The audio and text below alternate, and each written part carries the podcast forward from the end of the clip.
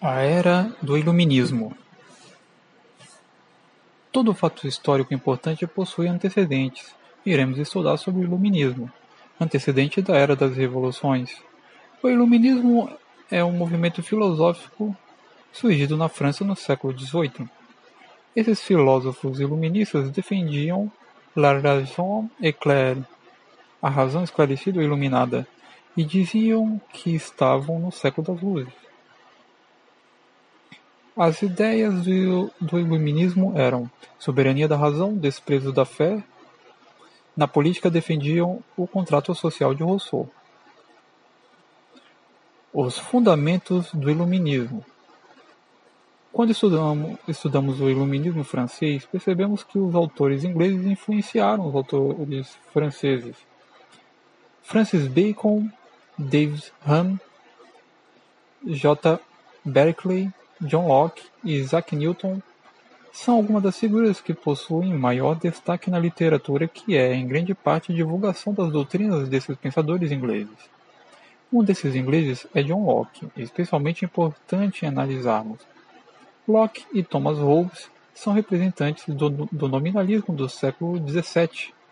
As teorias de Locke foram rapidamente assimiladas na França e surgiram três maiores representantes dessas novas ideias.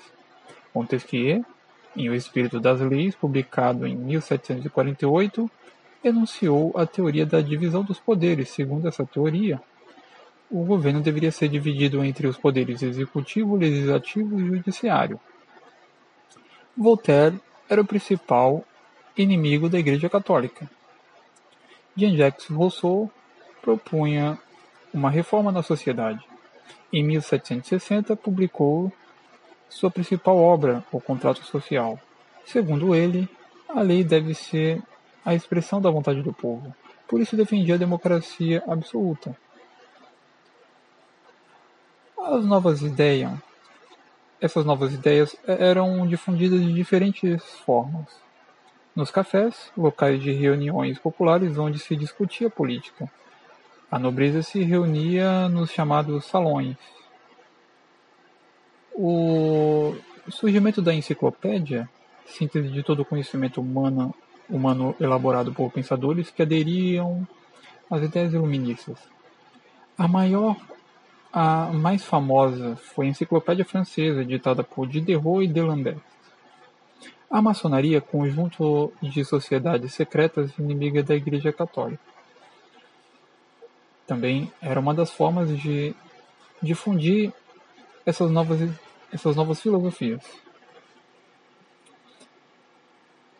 Essas ideias influenciaram na economia, pois surgiram os economistas liberais e eles afirmavam que quanto mais houver liberdade de ação, maior será a riqueza de um país. O escocês Adam Smith, autor do clássico A Riqueza das Nações, foi seu principal expoente.